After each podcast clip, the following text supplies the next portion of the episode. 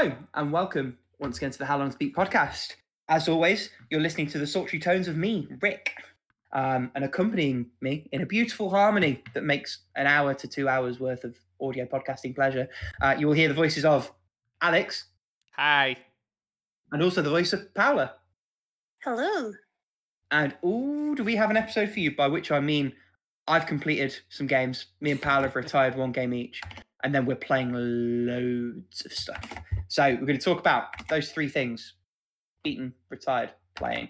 Uh, we've got a topic which uh, I will preface this by Paula telling us that it was quote a big mistake to let her do this. Uh, but Paula has suggested a topic. That topic is animals in video games.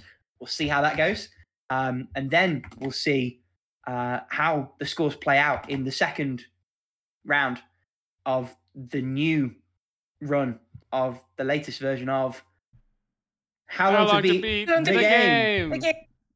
I wanted someone to jump in early, but none of you will now. I've I've used all of the goodwill that was related to that up. You know my Ricks. There you go. Dear God. Not my best work. Um, but I have done some good work in terms of completions. I have four games total. Um, first of those, Citizen Sleeper. This was an interesting one to finish in the sense that um, for anyone who listened, um, I think it was last week, if not the week before, um, I really, really enjoyed a game called Welcome to Elk, um, a game that um, came from like a, a, a not so great start and completely stuck the landing, completely sort of recontextualized the way I felt about the whole thing. Um, Citizen Sleeper isn't quite the exact reverse, but the um, the ending of the game really did throw me off. It, it, it's a game that felt like it ran out of steam a little bit. Um, and when I say ran out of steam, I suppose what I mean is very similar to what um, you said last week, Alex, in the sense that it feels like it just kind of sputters out. It doesn't really end, and I think it would have benefited a lot from a stronger conclusion. And you know, it didn't have to be a um, you're going to save the world through the power of friendship. It didn't have to be that kind of bollocks, but a finite end to what was going on. I, I think this game, in some respects, speaks to the deficiencies of choice in gaming, in, in the sense of narrative choice. Because really, yes, you, you make a choice, but that choice doesn't really matter. Um, and having to accommodate that choice that doesn't really matter undercuts all of the good work the game does before that point. Now, that's not to say that the game is in any way not excellent. It is still an excellent game, especially on Game Pass. It's worth experiencing. Um, I think it, it's the kind of game that still has a lot of merit in spite of a weak finish. Um, certainly, it's one that's stuck in my memory for the hours that led up to the end rather than the end. Um, and actually, having having got that far through, I don't think I'll bother going back and play the last playing the last DLC chapter. Um, I feel like I very much got what I wanted from this game. I'm not really bothered about the the extra content. I ended up playing what was at time of release all available DLC, so the first two of three planned chapters. Um, eh, it's more game that lacks a conclusion, but because it's sort of compressed into that smaller space, it doesn't necessarily have the room it needs to breathe. It's very um, sort of club you over the head with the message and the themes that we're trying to get across because we need to get them across now. Um, Yeah, see, Great I, game. I, I almost feel on. like I, I kind of um I mean honestly, I, I I kind of feel like that DLC is the end of the game. Like I don't cuz especially because it's free, it, it felt to me as I was playing it less like DLC and more like here's a conclusion to the game um or here is like here is like an expansion of the world that we're going to eventually explore in another game. You know what I mean? Like it, it felt to me very like um, just because it's contained. Like I, I agree with you on everything too, but I, I am curious. Like I do want to come back for the final one because I'm really curious to see what it does. Because if that final one um, wraps things up more um, satisfyingly, then I think it would be something that I could recommend even more to people to be like, oh yeah, and it it concludes in this thing here. Um, but as it stands, it's a little bit like, dude, it makes me think of Mass Effect 3 a little, where it's like, you play it the first time, you're like, it's okay. And then they release the fixed endings, and you're like, much better now. Al- Albeit, I think it's apples and oranges because Mass Effect 3 was something that was intended to be complete, and then such was the rejection of that conclusion to the story that um, they Yeah, I mean- decided to try again. It's a completely novel situation in almost any medium ever, I think. Yeah, but I, Um, my my point but- is just more the idea of uh, updating it with free stuff afterwards to expand on it and and finish off a story is more where I'm coming from on it. And and I suppose the similarity is that it, it it wasn't something that was communicated to the player for different reasons, but still. And I think from that perspective, I have to judge the game as I found it, and I found it with a, what feels like an incomplete end. Uh, certainly, a game that uh, an end that lacks um, closure or a semblance of completion. Yeah. But not in a way that feels intentional, because you know, if you watch a film like Inception, uh, without spoiling it, because it's a great film that if you haven't already, you should watch. Um, listeners at home, that ends very intentionally with a lack of closure. That that's the point of that ending. This didn't feel like that. This felt like either a, a failure of setting expectations, um, or I've lost my train of thought. But well, the, it just the it- point, it, has a lot of endings is the idea, right? Like and by virtue of that, it has no end. Yes, exactly. And that's that's the weird thing of it, right? Where it's like and in some ways it's it's a very difficult thing because I don't know what I prefer. Like I don't know if I prefer them to just you hit an ending and that's game over or what they've done which is an interest of like player satisfaction in terms of being able to just come back and you know jump in where you left off so you can continue to see more of what happens in in in the world but I don't know. I like. I don't have a good answer There's- for the best way of doing it, and I'm There's sure absolutely ways around that. it, You give the player the option at the credits. You say, "Do you want to consider this a completion and start a new game?" Which means saving your completion, or do you want to go back to the moment just before? Give the player the option. Yeah, but that's what they Plenty of games have done that. I kind of. No, it is. kind of. They they roll the full credits, and then you can and then you go back to the main menu, and you're done. I I, I mean that's literally what they do in the game. Um, I don't know if adding a screen saying anything actually would have changed any of that. Do you know what I mean? It's just one more step. Like I don't know. I just don't think that. I don't. I might give you that one. I, yeah, yeah. I know what you mean. but Nevertheless, yeah. I, I think the DLC is not handled correctly. I, I don't think it. I think if anything, it hurts the overall experience. I think it's either something that should be its own discrete thing, end of the game, fresh set of stats, fresh, you know, whatever it happens to be, or feels like a beautiful sort of midquel or like opening act to another game in that world. Because it didn't have to be the same character that engaged with those Yeah, those players. It could absolutely. I, I don't think it should have been nested in. I think that that harms both sides of things. All of that negativity to say, excellent game. You should absolutely give it a try. Um, another excellent game, which I played and then I played again, uh, is Part Time UFO. So um, we absolutely blitz through this game. Um, it is so much fun in co op. Um, I'm just going to gush about it if I talk about it, which I, I suppose is fine. It's really wonderful. It's great single player. Um, it's different in multiplayer because it, it it doesn't actually change what it asks of you in the slightest, and it doesn't have to because that second player is both a help and a hindrance. Um, particularly in, in, the, in the final levels, where one of the bonus objectives is not to take damage, because although you can do the boss bits more quickly, you have twice as many opportunities to fail.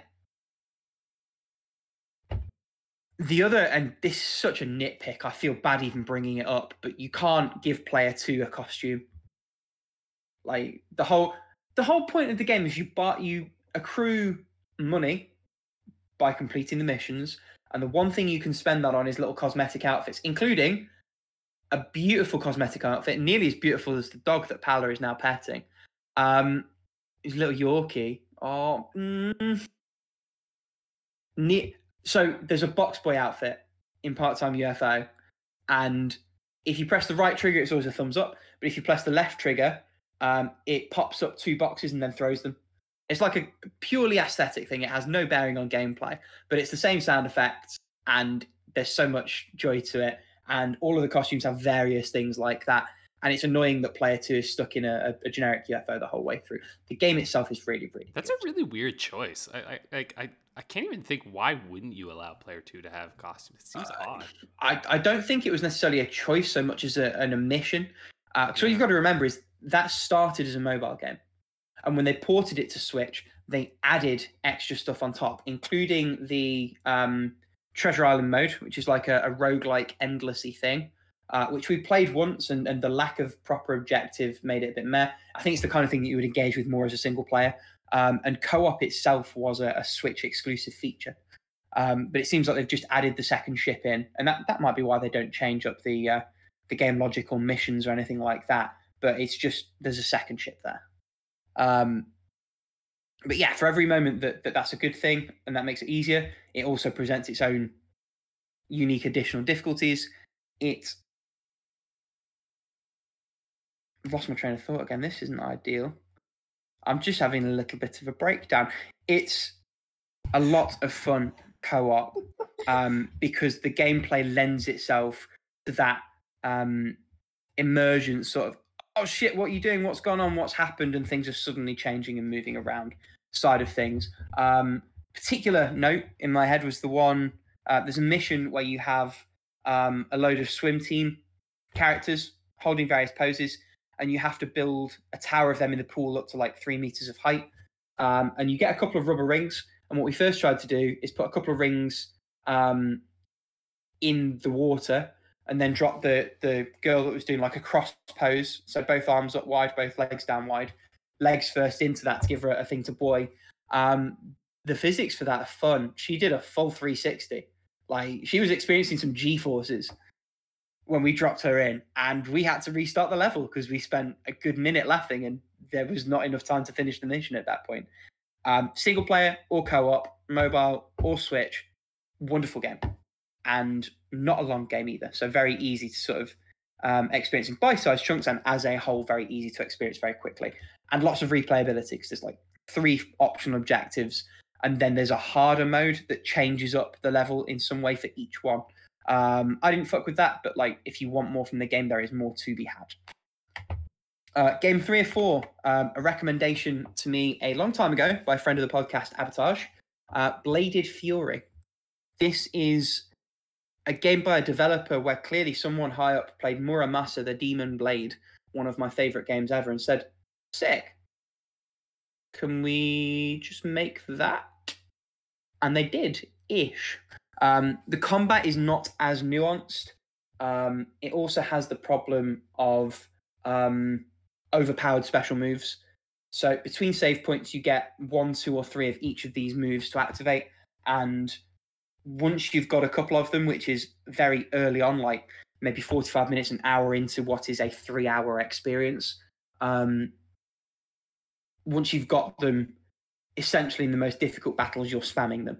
Um, and the game still has some complexity to it, still has some things to give. Um, the setting um, of like Middle Ages era sort of China um, is something that's not often done. It delves into their deities and um, spiritual ideas in a way that you don't really see in a lot of video games, or certainly I haven't. Um, it's refreshingly short. I blasted it over two sessions. It's maybe three hours long, uh, much easier than a sort of 12 plus hour Muramasa replay, although they have the three hour DLCs uh, looks really, really good. Um, they do the best with their budget. It's a 2D um, sort of quasi hand drawn, quasi painted style. Um, character movement is fluid. There's a lot of uh, flair to the different enemy kinds, assets, um, bosses. A couple of things that really hold it back. It is way too short. Um, like it's three hour runtime includes like an element of boss rushing. Although they do something I like, which is when you fight those bosses a second time, there is a modifier, um, whether that's a spiked ceiling coming down um, and, and giving you an extra sense of time urgency, um, to a change of setting, um, to the addition of um, specific formations of grunts to complicate a battle further. Um, so while I normally don't like extra boss rushes, I thought that was pretty cool. But you can tell when it's two hours in and they've thrown that in before the end. It feels a bit like pad. Um, it, it, doesn't feel like it, it, quite has enough to justify what little length it has. Um, the inspiration from Muramasa is clear, right down to the layout of some of the UI, um, the way that the collectibles are curated and used, and also um, the way that the boss health bars set up. It's copy paste. and unfortunately, it lacks the depth that uh, Vanillaware's title had. Um, something that struck me maybe two thirds of the way through my playthrough was that as decent as the baseline combat is, it plays its hand very, very early. You don't really get a lot of meaningful upgrades to your arsenal and your abilities. By contrast, one of the things that made Muramasa's combat so strong was the sheer amount of blades, each with their own special ability, and the fact that you had to cycle between them. You couldn't spam certain moves because different blades had different attributes. Those blades would break with use, and the core mechanic of that game revolved around um, tactically and efficiently switching between blades to make sure you constantly had a supply of um, capable blades, uh, but also that you were making the fullest use of their special abilities. Because this game doesn't have an equivalent system, instead it has these um, overpowered and, and, sort of rote special ability um, like uses. It's far more stale, and and once you've sort of had your first couple of boss battles, you've kind of seen what the game has. Um, I still think it's good. I think on sale, especially you know for a couple of pounds, which is all I paid for it, it's well worth a try. Particularly if you like that kind of game and you're craving something more of it. Um, but it would be. I think I rated it seven, but it's like a Metroidvania eight. Like it just doesn't justify itself versus other games you could be playing. Um, it, the setting alone is the only thing that's sort of unique, and I just don't think for a, a combat heavy short experience like this, I just don't really think that's enough.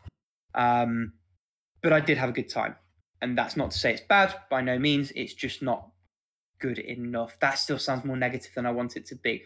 You get the point. Um, is this one either of you guys have seen, wanted to play at all? Yeah, never heard of this one.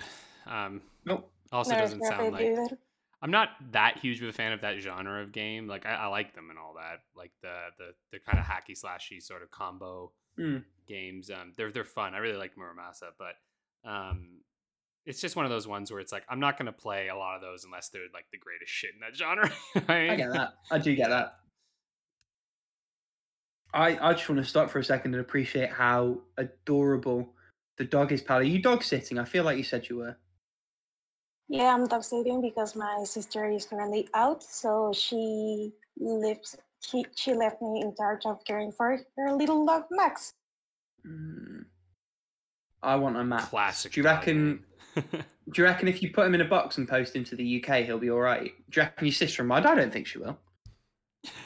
He will probably be all right, but he's a spoiled, uh, totally spoiled brat, so I like if caring you, for him. If you think I'm going to do anything other than spoil him rotten, you are mistaken. so neither of you have bothered Fair. with Bladed Fury, just to bring us straight back around. Do either of you remember the game Rhythm Sprout? We covered it on Next Fest a while back. Oh I'm yeah, wait, is that the one? Um, is that the one where you're like a little onion or something? No, not onion, but yeah, yeah, yeah, yeah. Yeah, I think I played yeah. this. He's got like a spring onion poking out of his head, sort of thing. Yeah, yeah, yeah, yeah, yeah. I remember playing this. It's like, and it's that it's kind out. of like, oh, okay, is it any good? yeah. Um. So I and, and this, I'm not going to bury the lead. Anyone who's listening, this is going to drop. I think the day of Next Fest ending. If you're listening to this and you haven't already downloaded some demos, um, they're there. Um, at some point in the future, we are going to be talking about three that we are playing. They are Shady Knight, Mika, and the Something Something, which is and Mountain. Overboss. That's the one. Um, so look forward to that. If you want to play them first and have your own thoughts to compare to ours, this is your very, very small window of warning. Um, couple of Next to go. Um, I and I think Alex as well, from memory, played a game called Rhythm Sprout. This is a um, somewhat unique take on a rhythm game from Tiny Build. Um, the story's pretty wacky. Like you live in the vegetable kingdom, and you are tasked by the king of that vegetable kingdom, King Brock, who is a broccoli, um, with saving the kingdom from um, the big bad, who is known as King Sugar Daddy, and also saving his daughter, Princess Cauliflower. I know they're different vegetables. Don't worry about it. Um, there's a few things that make this game a little bit different. It is very story focused. That story is quite funny.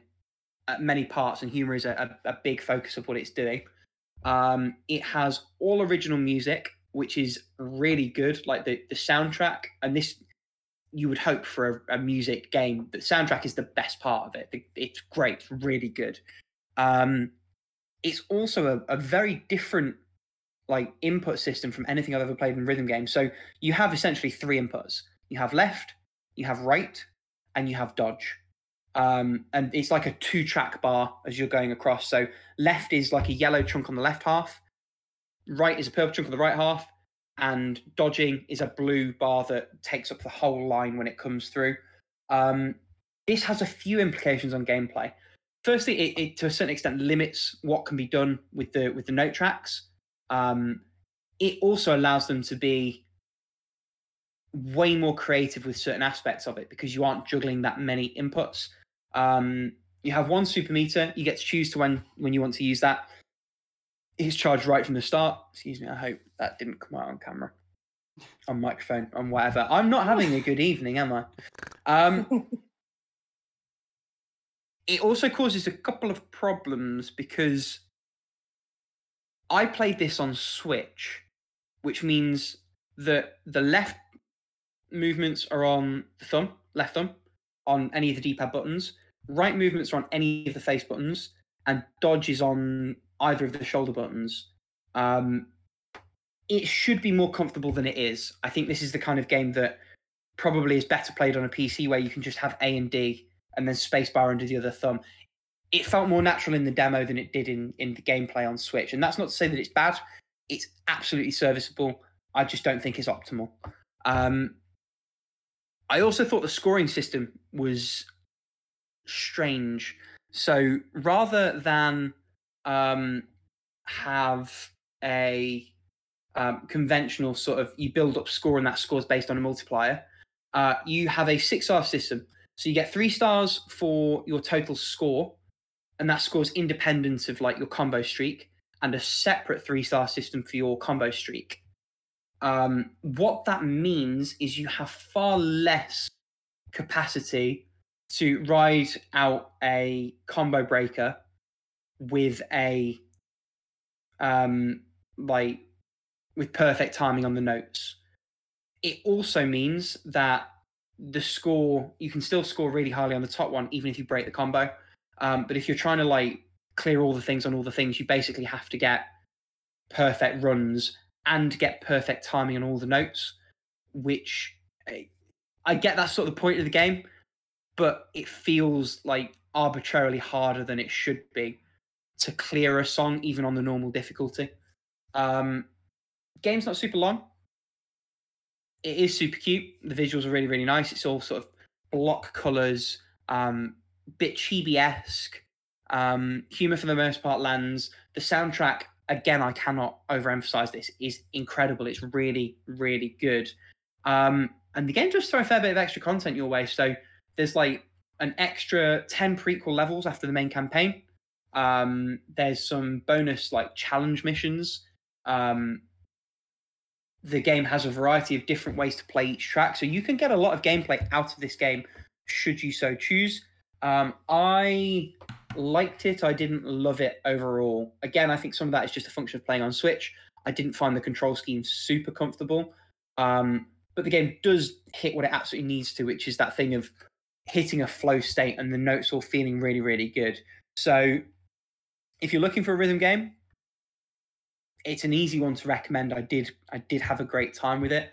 Um, I think play it on PC, and I intentionally haven't touched much of the extra content because I'd rather pick this up on sale on PC down the line and play it again, which I think in some ways is, is a ringing endorsement of how good the fundamentals of this game are. Um, just yeah, I think it's better on PC. I expect it will be better on PC, but the game itself is really, really good.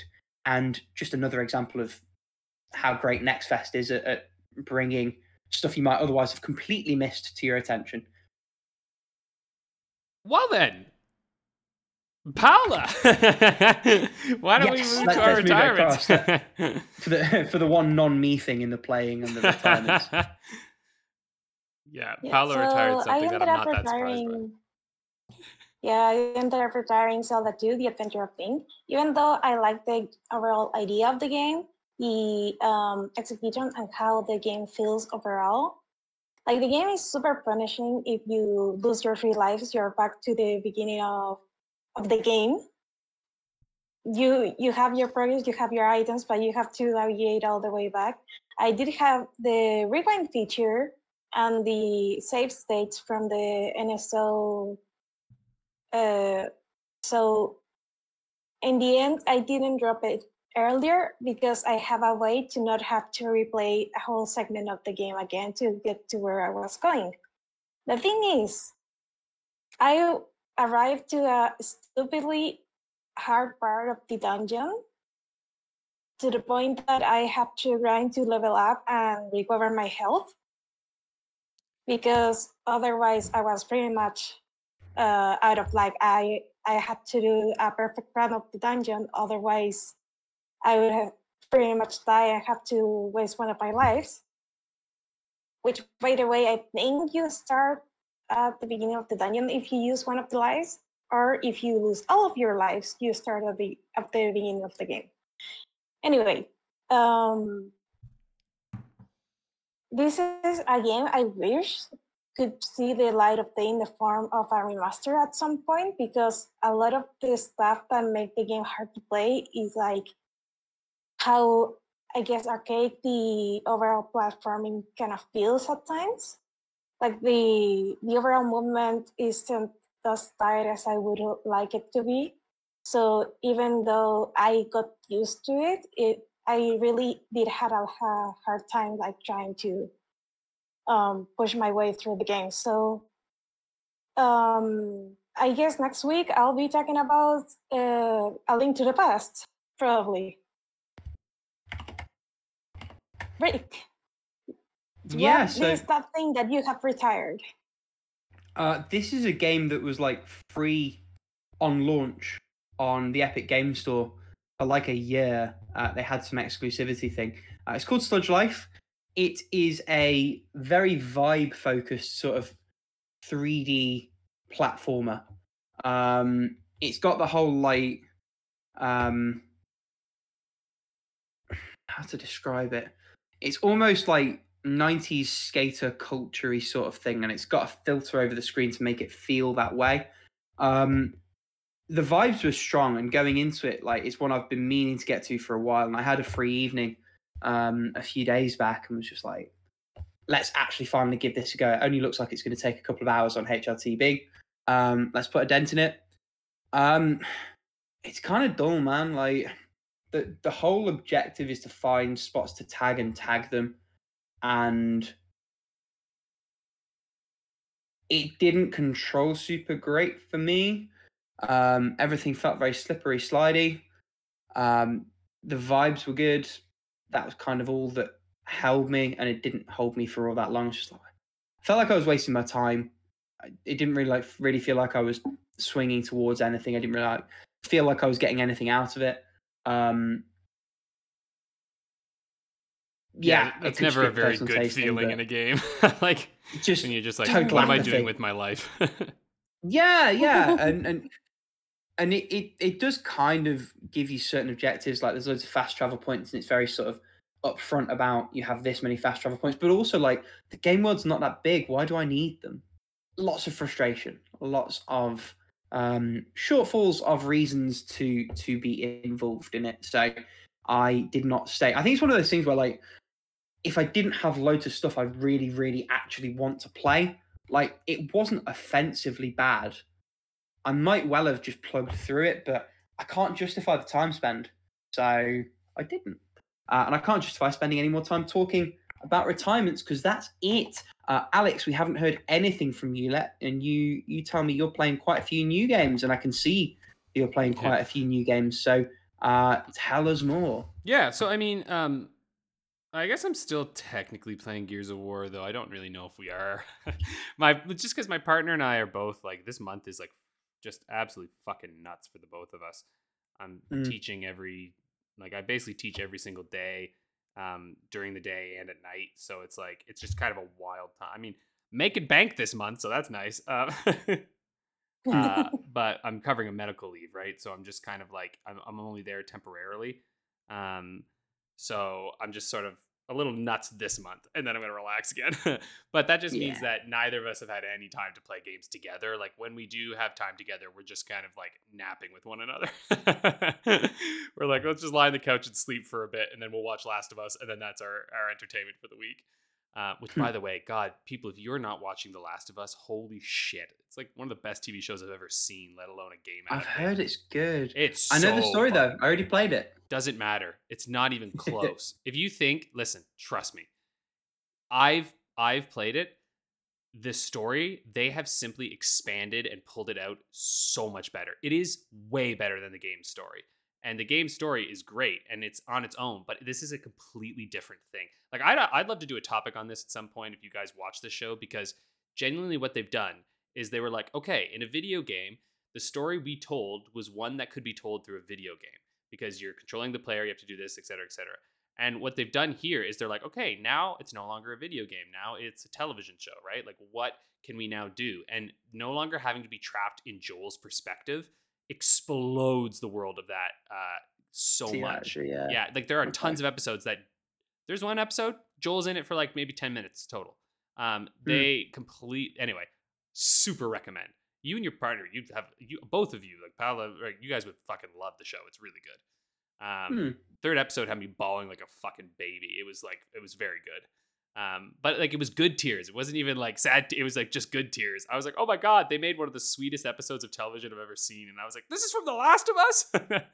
um, so anyway, uh, yeah, that's another game I'm playing. uh, Mm. But um, uh, I've been playing a ton of Hi-Fi Rush. Like I think I'm about over halfway through the game.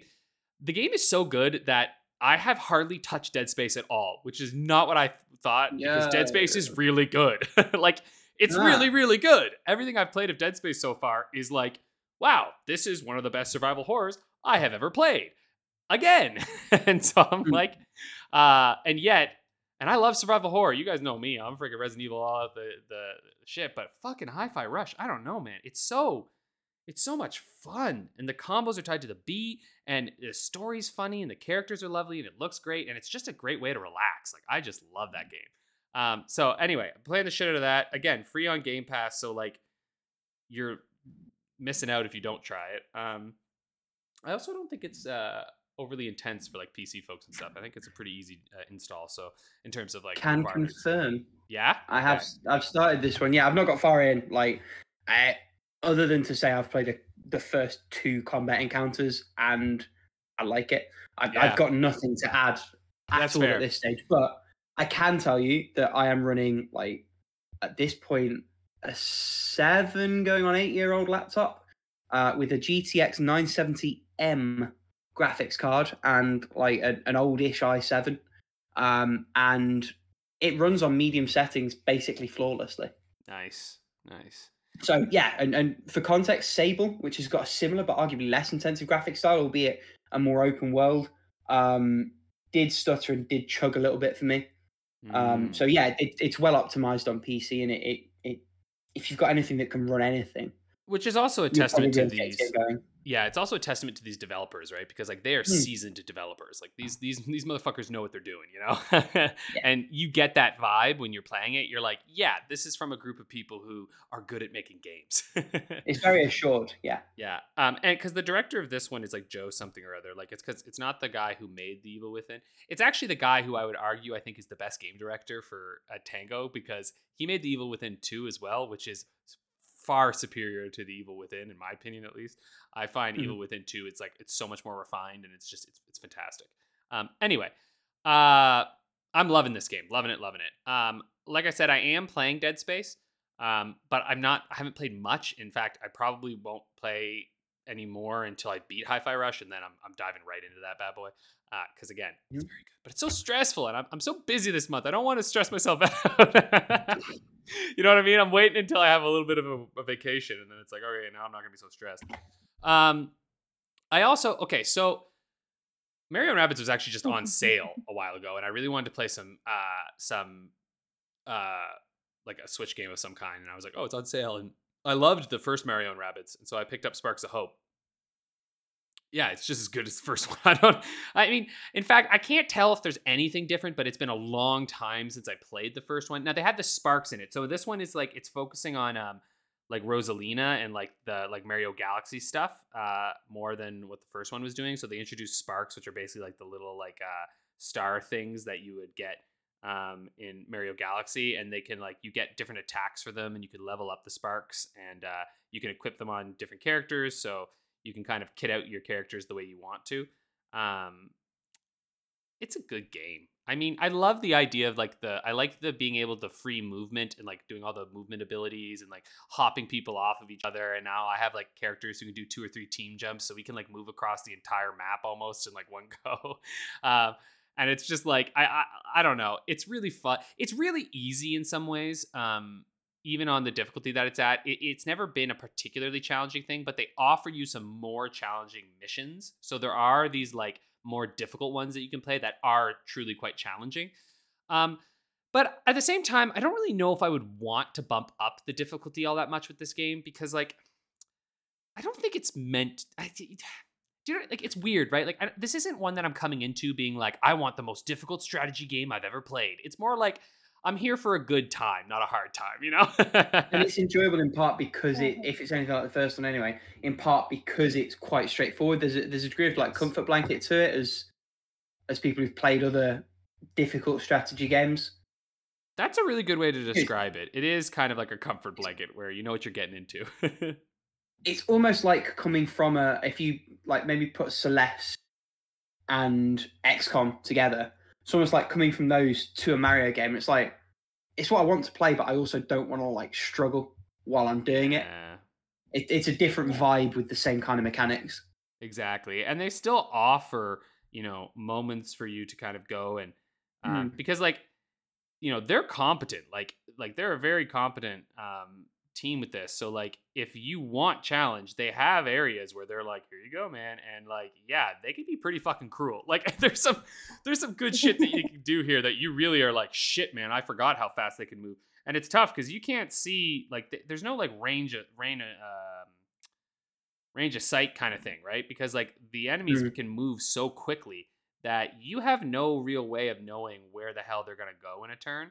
You just kind of pray and it ain't near you at times. Um, and there are so many moves that can like throw you way out of there. Like it's uh yeah, it, they and they increase the difficulty um very gradually, but uh, very well. Like they keep introducing new kind of abilities and, and new um, specials and stuff. So uh, yeah, the story is fucking stupid, but it was stupid in the first one as well. Um, and it's it's that's why it works because it is stupid, and they know it's stupid, and that's why it's fun. Is Um, it still grid based in terms of the movement? Because I feel like I've seen screenshots that suggested it might not be. was the first one grid based? Yeah. Oh, Yeah. okay. That's what's different about this. Not grid based at all. It's completely Right, free okay. Um, you just It's have. because when you said it was like exactly the same, I was like, is it? Ooh. That's why I can't Anyway. remember what the first one was like. That was the deal. Um, and this one, okay, because in the first one, did you have to select where you were going? Yes, but Beep-O was Yes. like your cursor almost. Oh, okay. This game is crazy different then. So the way this game works, there is no it's direct character selecting. control now, isn't it? Yes, you yeah. run your character all over the place, and you can like run them all over. And you can. The only thing that changes is that when you shoot, you stop moving. So if you shoot, you have to stop. But all your abilities can be used anywhere. So for example, I could run into the middle of a group of people. I could dash them. I could then trigger a like area of effect uh, special attack, and then I could run away, go hide behind cover, and shoot them. So it's like it's it's the most unique um, strategy, like turn-based strategy um, system I've ever played because I've never had this amount of control um, Mhm. in this way in a game like this before. Um, and what makes it neat is that when you team jump, you know, you're just moving them around, then you land, and you can still move all over the place. It's really interesting um, in what it does. So yeah, it's extremely different then, and uh, Hmm. I think it's a smart change to the point where so clearly it's so effective because I had I didn't even realize after having beat the first one in the DLC that they changed anything. It just felt natural. So clearly they did a good job on that. Yeah. Um, you know what I mean? So like in that sense, I'd be like, yeah, well, well done. You guys hit it out of the park. Um, it's just such a, it's so weird. I, I know this is like this is sort of a tangent, but it's so weird how good these games are. Um, Mm. you know, like the concept is so stupid. I hate the Rabbids in a lot of ways, and yet they're so funny in this, and they're so well well used. And it it really like I don't know. I think what it proves to me is that like because let's be honest, the Rabbids are like the minions of the video game world. Um, and I think the thing is, is that they're effective when they are secondary, right? Like when they are sort of in the game, but they're not the game, they're like really good. And then when they're the full game, they start to grate on your nerves because you're like, oh, it's a little much. I Um, think having them cosplay as other characters almost brings out the best qualities of the Rabbids it does because you almost get to see them as an inversion on a trope. Yeah. And like, yeah, Mhm. and I mean, um, Rabbid Mario is so fucking he's very funny. Though I will admit I rarely use any of the Rabbids when I'm playing. Um Mm, yes, that's the other thing as well. You had to have at least one Rabbid in your team, and if I remember correctly from the Edge write up, there's no um, no requirements. there's no party requirements. You can even just get rid of Mario, Yeah. which you, Oh could- yeah. you always have to be in the party in the first one. Yeah, you absolutely don't have to use Mario. I mean, I do because he's fucking a tank in this. His 'cause he has- Overwatch is broken. Yeah. Yeah, he has two shots. Oh yeah, the Overwatch is insane. Like him and Luigi's Overwatch is like fucked because you can um Yep. you can in one turn you can like I have Luigi now could dash three times in a turn, so I can kill one character with Luigi. Just have to team jump, and then you'll hit Luigi's Overwatch. You'll go with Mario, dash someone, shoot it up. He'll shoot that guy. As do the they're the same thing yeah. with Mario. I, I've I've won games in a single turn. Like I don't even have to have them do anything because you can just do so much stuff, which I think is great. Like that's a really um that's a really fun and and like cool thing that you can do with their system.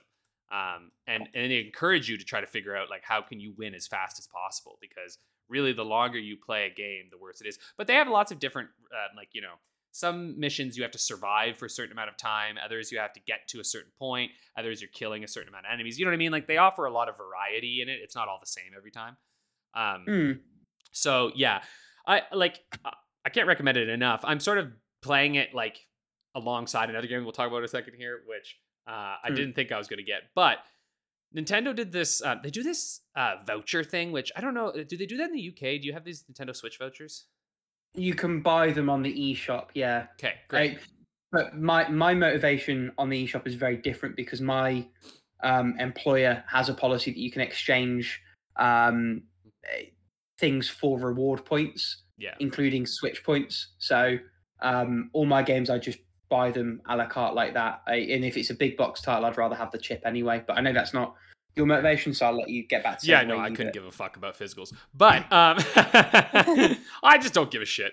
I, I, I used to, but I actually at this point I have so much shit in my house. Like I, I play wargaming now, right? I got all my Lord of the Rings figures. I need space in my house for my figures. um, but anyway, um, they had these things, and it's like it's not like a it's not a crazy amazing deal, but it's like 40, 50 bucks off of like two games basically. Which honestly, for a number of them, where I'm like, they're not going to get cheaper anytime soon. Um, or they're just not going to get cheaper for some of them. Or there's a few where I'm like, if they do get cheaper, this is actually going to be the best discount I'll get for them. You know what I mean? so it's like, all right, I'll get some vouchers. So I got one. I actually, I think I got, um, did I get two of these? Yeah, I don't know. I, I bought a bunch because I, I did pre orders for Zelda Tears of the Kingdom and uh, Advance Wars. But I got Scarlet um, and I got Fire Emblem Engage because I really want to play them both. And uh, I started playing Pokemon Scarlet. And uh, it's like really cool, um, really neat take on it. Uh, wow, no one was exaggerating the tech issues. It looks like fucking ass. Like it, I honest to God, honest to God, it's ridiculous. Like, especially, especially with Metroid Prime Remastered coming out right now, that looks fucking gorgeous. You've got Mm. this motherfucking piece of shit that looks so bad. It's I it I know some people are like, "Oh, it's fine." Motherfucker. People pop in in the cutscenes. In the fucking cutscenes, there's pop in. Fuck right off. Like, I am sorry, but fuck right off. Like, you are the biggest, you are the biggest company in the world. Like, Pokemon is the largest brand name ever. And I know people are like, oh no, but the video game is different. And I'm like, go fuck yourself. They make billion, go fuck yourself. They make billions of dollars they could put so much money into the fucking video game company. Like that's that to me is the biggest bullshit on the planet. And they're like, oh, yeah, but the company don't get, they're so overworked. And I'm like, oh, shut up. That's the fucking corporate assholes who aren't giving them enough resources. So as far as I'm concerned, inexcusable. Fucking bullshit right off the bat. Oh my god! And someone grew like I. There was this girl in the corner of my screen who like grew like six times larger all of a sudden. I was like, what the fuck is this? It was just like, and then like went down, and I was like, what the fuck was that? And oh my god, and some of the stupidest shit, like, oh, and because you can fight anywhere now, man, that's caused some really funky bullshit. The camera is so busted. Like, I'll have moments where it's like I get into a Pokemon battle, and I'm like, wait, where's my Pokemon? I'm like, where'd it go? And I'm like trying to like swivel the camera around, and then eventually I can get this like fucking up my Pokemon's asshole shot because they're on a fucking hill, and I'm like, the fuck? Like it's just. It's and you know what the worst part is? It's really fucking fun. And like it's a really interesting game. And like it's doing really unique things with the fucking um with the Pokemon like, you know, for although the fucking intro, man. I get this is a game for kids, but Jesus Christ. They talk at you for so long. I was like, just can I? J- I know how to play Pokemon. All right, I fucking know. like, let me skip it. Um. Anyway, just all this shit. Um. So anyway, I. oh, dude, I don't even know where to go on with this. Like, everything I thought this game was gonna be, it is, and that to me is one of the most hilariously interesting things. Where like sometimes, because you know, a lot of people overblow shit when they talk about games that come out you know? And I thought maybe Pokemon Scarlet had been overblown a little bit. Not at all. I was like, nah, not at all. It's like it's entirely act like the opening cutscene where they're I'm following Koraidon, like the Pokemon, as it's like flying around. And they have the balls to do a close-up of this Pokemon's eye, and it looks so bad. Like it's it looks like a PS2 game. It's so bad looking. Like I shit you not. I was like, dudes, you're really gonna close up on the model that you clearly have six pixels on. That's a bad call, my dudes. Like I was like, this is so stupid. And the grass is just little 2D like green triangles, right? It's like you're like, oh, good grass there. That looks real nice. And the grass is meaningless in this game because the Pokemon are just everywhere. So like I don't even know. Oh my god!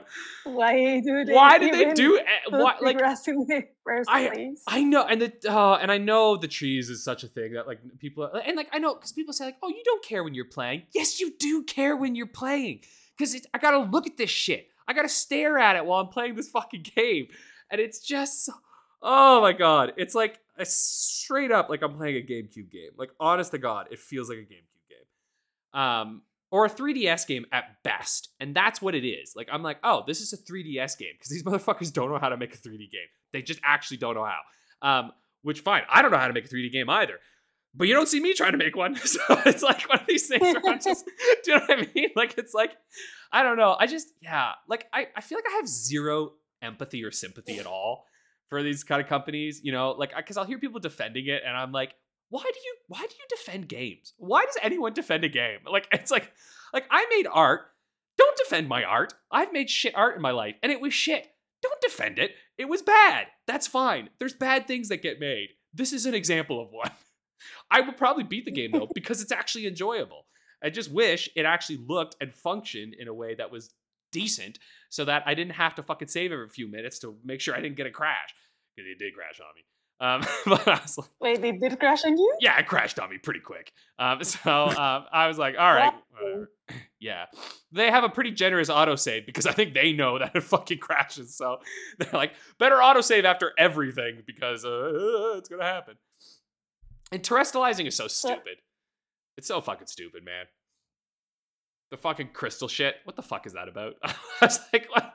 like they always have to add some shit so that they can sell more plushies or something. You know what I mean? I was like, why, why, why do they terastallize? I, I, I whatever. I don't even want to talk about that. Um, I have to say that, that at the very least, like from the competitive Pokemon standpoint, the terastallizing has made some Pokemon very viable. And uh, yeah, holy whatever. crap, I've seen some crazy strategies over there.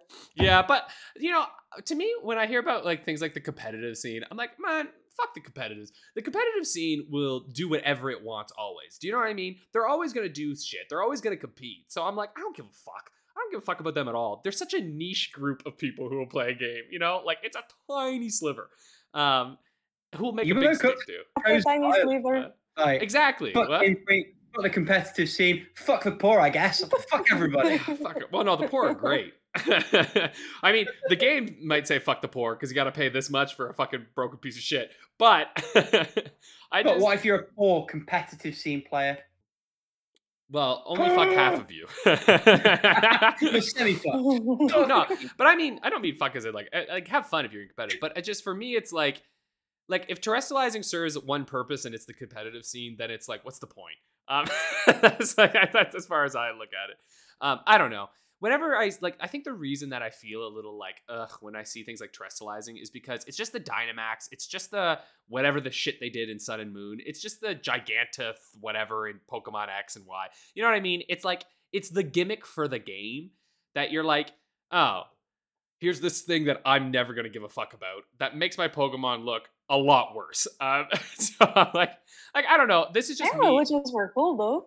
You, wh- which one? Mega Evolutions were cool. Oh yeah, Mega Evolutions were actually neat because there were actual new evolutions. That that was cool. Um, Dynamax is like, oh look, your Pokemon's big and the sprite looks worse now. Have fun. Just because you, you blow it up. Do you know what I mean? Like they, I was like, they were never meant to be this large. Um, And, And- Z moves um uh, Sun and Moon was like, hey, now you get to do like one super powerful move, and that's it. Yeah, and Z moves were definitely, I think, they're the worst of all of them for sure because they were like, what was the point of these things? Um, but uh, terastallizing is is pretty stupid. I, I have to say, it's pretty dumb. Um, it, it- it looks dumb. It looks really dumb. Oh, hey, look, my fire Pokemon has a chandelier on his fucking head now. Cool. Um, and you're like, you know, that took up so much develop. Like, here's why it's fucking stupid. You have a game that has so many fucking bugs, has fucking horrifying textures, and you spend probably an ungodly amount of hours terastallizing all the fucking Pokemon in the game.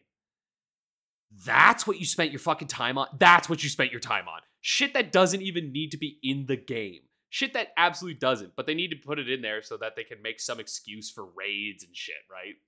Even though the raids could just be strong Pokemon because they made Titan Pokemon in this fuck. What the fuck, Game Freak? I just. Uh, I'm so angry making about this so game. glad that I, you're making me so glad I don't give a shit about Pokemon. No, but it's fun. That's the fucking stupid thing.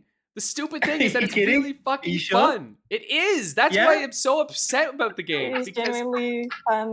The game is genuinely fun, but it looks like us and it runs like shit. this is what drives me nuts. It's genuinely the best Pokemon game probably ever. Like it is probably the best one out there. Like genuinely.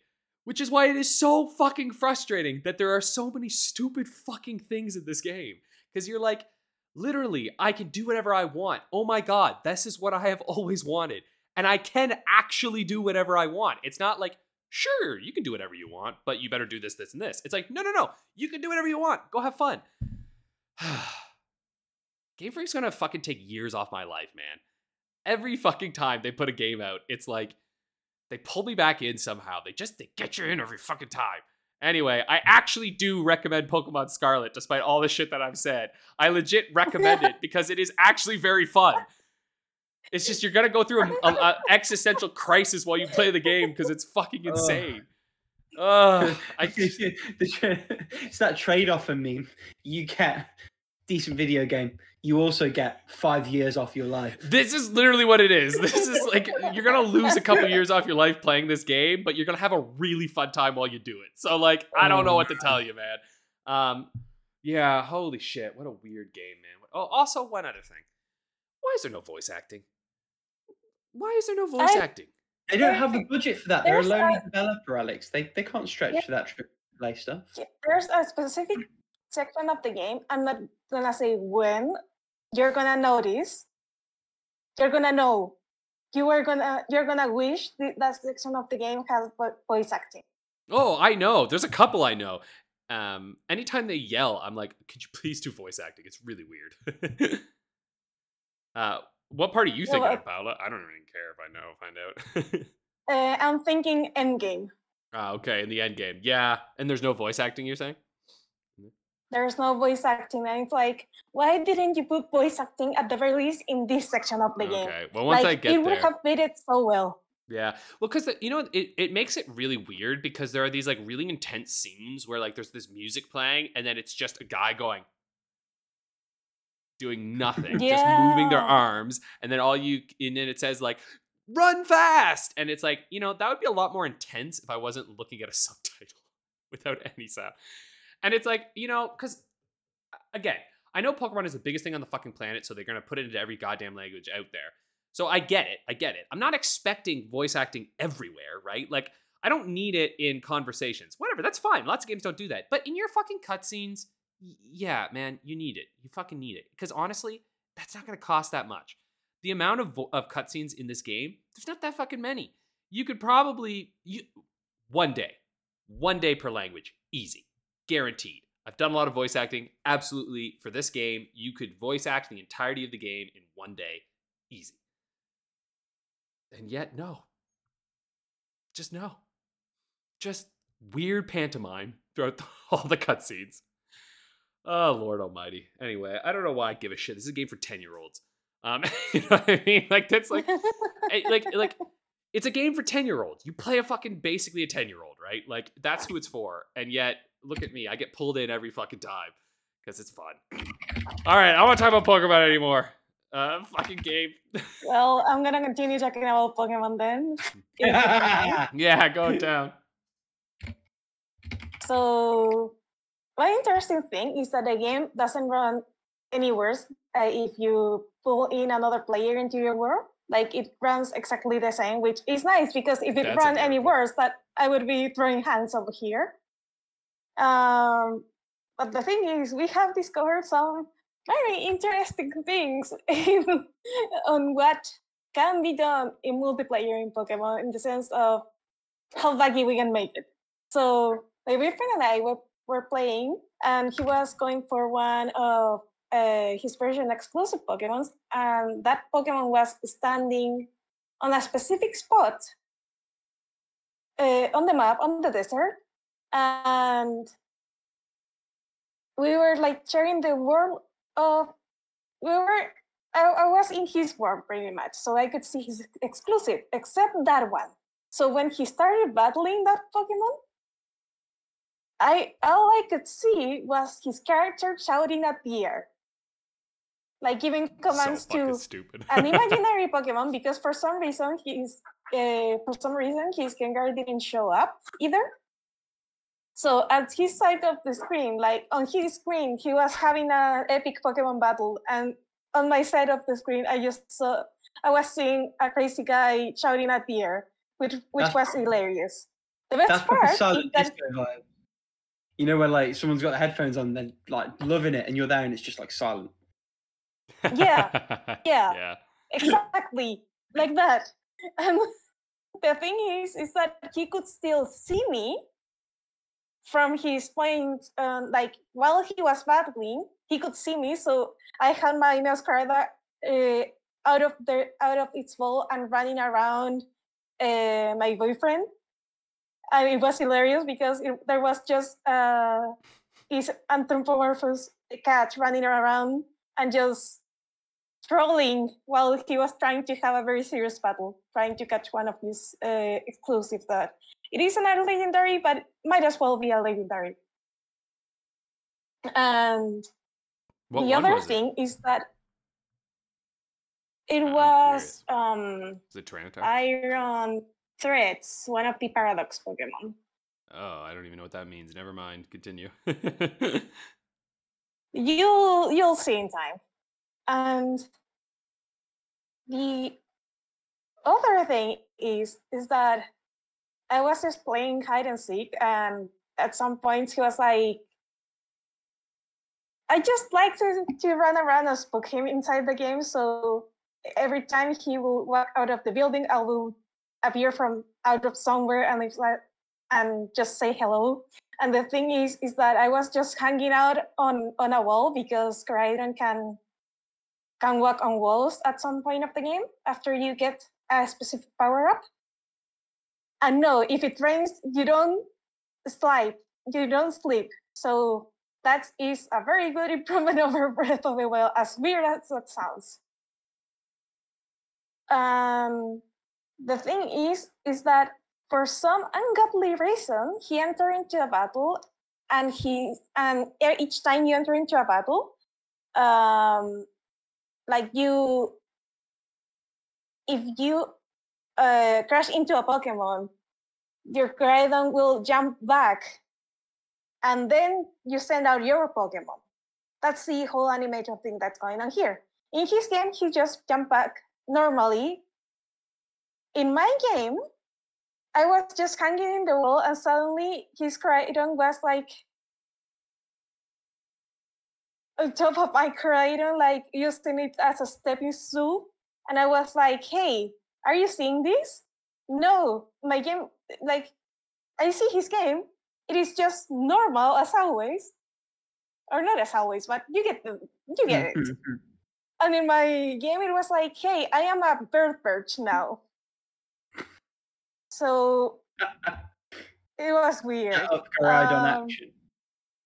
Yeah, and I think those are the most notable instances of we finding bugs on the multiplayer. But we've had a good laugh uh, because of all the those mishaps.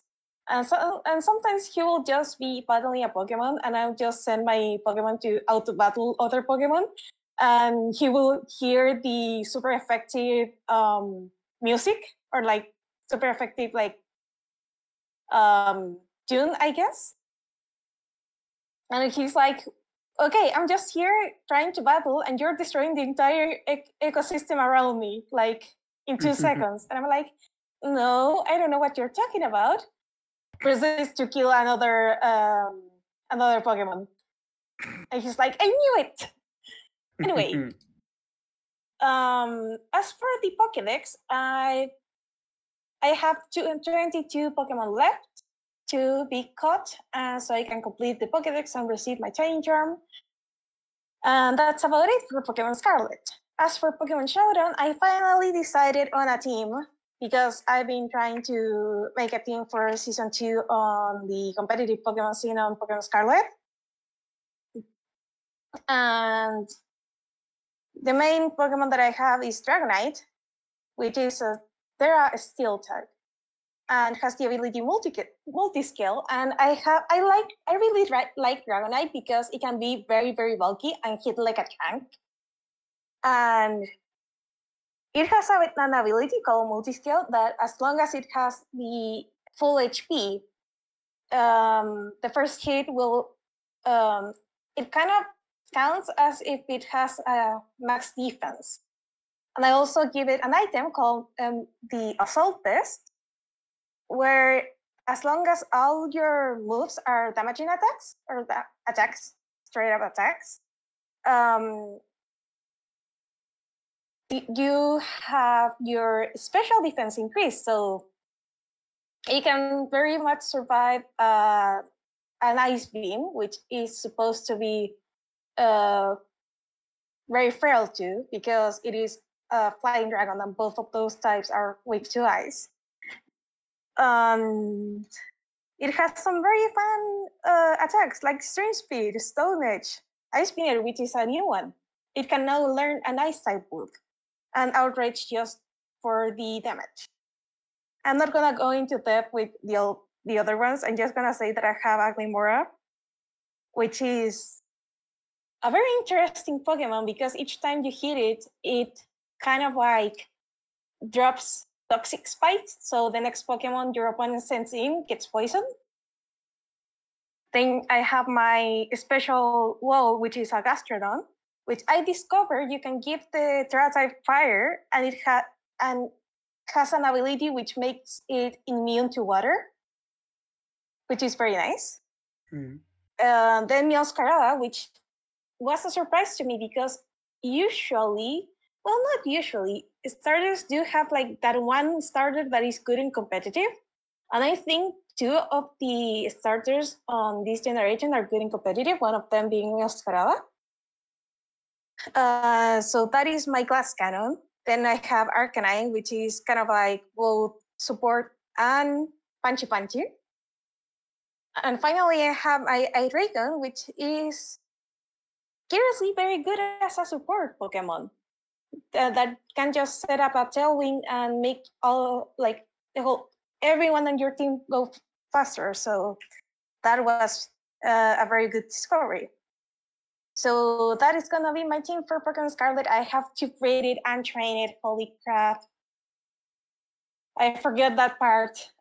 That part where you have to put a lot of effort in. But anyways, um, the other Pokemon game that I'm playing is Pokemon Yellow because my nephew found his 3DS and he found out that the thing still works. The 3DS is still broken, so he has access to any game on this earth uh, made for the system.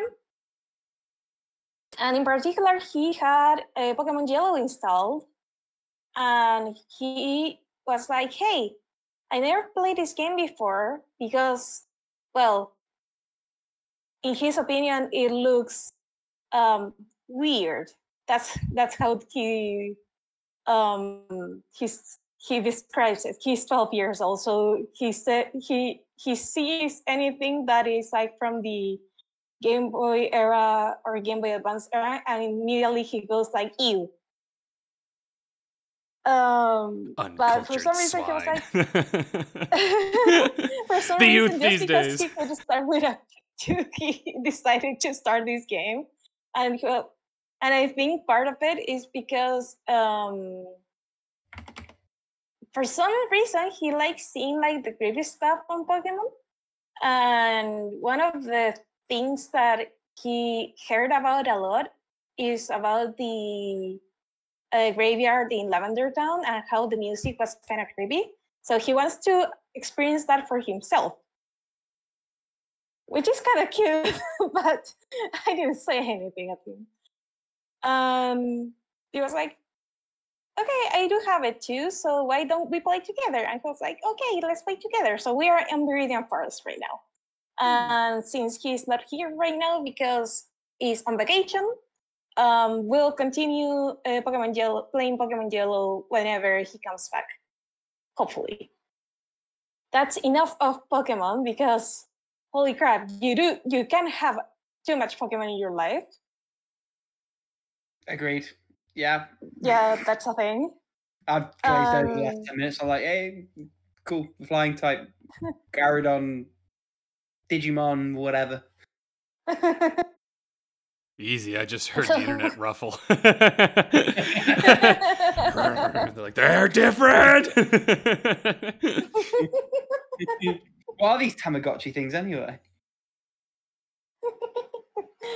oh, oh my god, I Anyway. need to go for my ID because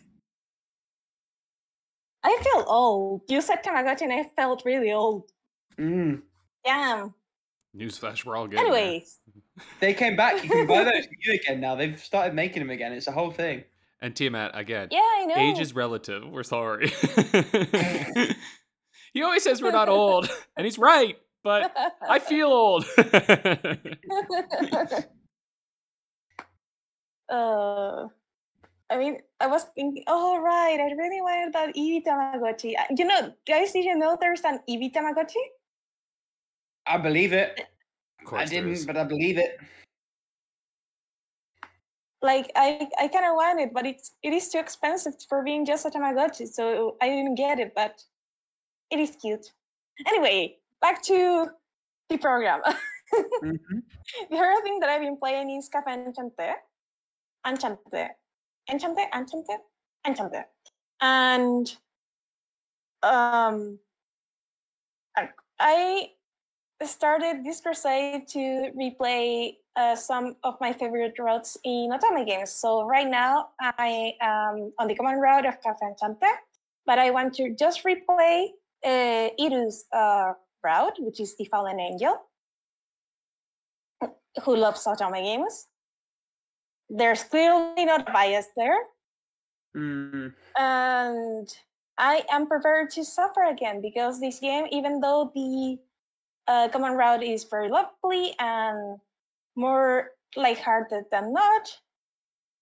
Edith's route in particular is um, is probably gonna break me again, which is fine. The, the the the road is fantastic and it really reminds me of an RPG. And I'm like, why didn't this? Why isn't this game an RPG? Because there it has like so much like RPG nomenclature, and it has RPG like music, and it has like RPG like scenes. You even battle god. You have to battle God, and it's like, why isn't this game an RPG? And it has a, a scene straight up of Shin Megami Tensei in one of the other routes, but I'm not gonna say which one because it doesn't mean anything. This podcast. Uh, anyway, I'm just gonna uh, go with the flow, have some fun with this game, and probably I'm gonna jump uh, into Pure Fury or other game after this one. Uh, another game that I've been playing because um, with a group of friends, we we also have like the game of the month kind of thing. Is the Red Strings Club, Great game. and hopefully, when I first heard about this game, I really thought that it was gonna be like VA-11 Hall-A, where you just have to do but uh, bartender stuff. And no, that's not LG2 at all. nope. So what happens is that uh, the the drinks are a mechanic. You can uh, get information out of your out of the people that visit the tavern um, by trying to, I guess, brew a drink that appeals to a certain emotion, and then you will be able to talk to the person and ask about certain topics. Uh, the thing is, is that there's another whole section of the game where you should I say or should I know? Because Dun, dun, dun, dun. Anyway, so anyway, so there's this android uh, coming into the tavern, and you kind of like see their memories, and then there's a corporation doing bad corporation stuff to the surprise of no one. And the thing is, is that this game starts treating the topics in such a way that you start questioning your own point of view. And it is amazing. I'm not very I'm not very far into the game yet, but I'm like one hour in things. Uh, but I'm really enjoying it. it's not a very long game. Um, I'm double checking my my time as we speak. Um, I played this game a while back, and it is really really good. Interestingly, um, the game is almost like a, a, a an excuse to compile a load of like short itch.io experiences that the developer had already made. Um, so a- again, just because I don't remember um, what bits come before or after, sort of roughly where you are in the game, I'm not going to um, sort of divulge any specifics. But um, a lot of the sort of individual moments are playable as their own things via itch.io, and a lot of those little mini game section things have been ported to Vita as their own separate parts. Um, I played this game and completed it in just over three hours. So you're actually probably further in than you think, Paula. Nice. That is very good to know. But it's Because great I couldn't. story. Yeah, I really like it, but I couldn't imagine it like being like over long because it would overstay its welcome probably. But like you wouldn't know what to do. yeah. Excellent. Yeah. Uh, that's it for the Red String Club. Tune in the next episode for more about it. And probably uh, some ex- existential crisis from my side because holy crap, it is doing that already. Hmm. Um, another game that I'm just starting, but I want to shout out anyways, is Chaos Head Noah. Finally, finally, finally. This game. I waited so long for an English patch and an English version of this game because um, the Committee of Zero initially, like um, last year, was making a PC port for the game because I think it's originally on Xbox and something else. And they were like translating the game and making a port. Short after, um, it was announced that the game would get an official localization with a port to, for PC, Switch, PS4, and I don't know if Xbox or not, but then uh, just before the game released, it was banned first from Steam, and after the backlash, it was relisted on Steam. Ooh. The game came out so buggy with so many game-breaking bugs. Seven of them just on the true ending of the game. That the committee of zero not only started working on an improved uh, translation of the game, which by the way, they were like 90, 90, 99% done when the game came out. So they only had to uh, finish the translation, the localization, sorry, and then squash all the bugs because there were so many of them. The, the patch was supposed to come out with the game like in October or like November maybe. Mm-hmm. And it just came out like uh, a couple uh, last week or like a couple of weeks ago because there was so much more work to do after the game came out. So I am happy I'm finally playing this game. Um, this one, this one is from the Science Adventure series. So Chaos Head, Steins Gate, Robotic Notes, Anonymous Code, plus uh, Chaos Chaos Tales, Steins Gate Zero, Robotic Notes Dash. That is like the more or less canon side of the story, plus some uh, a few some, uh, a few fan discs of the game. Uh, one of most of them that are localized are from First Steins Gate because why wouldn't you create more content for the favorite game of all? Mm.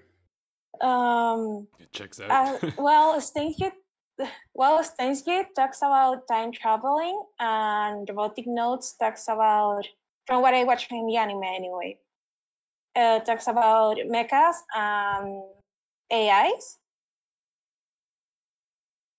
From what I watched from the anime, which I know is a shit port or like a shit anime based on on a game, but still has the overall uh, plot of it is that um, there's these phenomena where you can kind of like cause uh, mass illusions for people where there's like this person with a backpack that emits a signal and makes like a whole side of the city hallucinate about for example a monster breaking uh, breaking in and destroying the city and this is interesting because I may be wrong, by the way, because it has been so long since I watched the anime.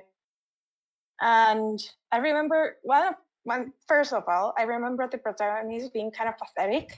Also having like this imaginary friend and living in like um almost like a cargo thing, like one of those cargo things from for the trucks containers, a container, living inside oh, a container. container. Yeah, yeah, yeah, I know what you mean now. Yeah. Blank for a minute there, but yeah. And being uh, pretty much a hikikomori and spending all his days just playing games and maybe going to school, but I doubt it. Um, I remember also that uh, the phenomena that I just described that about these mass illusions and some kind of like evil committee organization kind of thing, just like Steins Gate. And the other thing that I remember is that they actually have weapons, but like weapons generated out of thin air, which was kind of weird. So let's see if my memory kind of like checks or like if my memory is crap. So this marks the uh, Paula's Big Adventure through the entirety of the Science Adventure series, starting with Chaos Head Noah. And I'm so excited because I finally can play every single title uh, of this series, like at least the mainline titles, localized in English. You don't even know how happy I am because of that. So yeah, and finally, finally, finally, I swear this one is the last one. Operation Tango. I love this game. I I gifted to uh, to my boyfriend for Christmas, and it's pretty much a game where one of you is an agent and the other one is the guy in the chair. And Feel it is like- incredibly fun.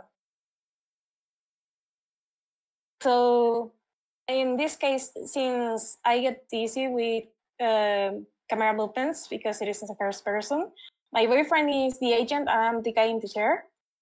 And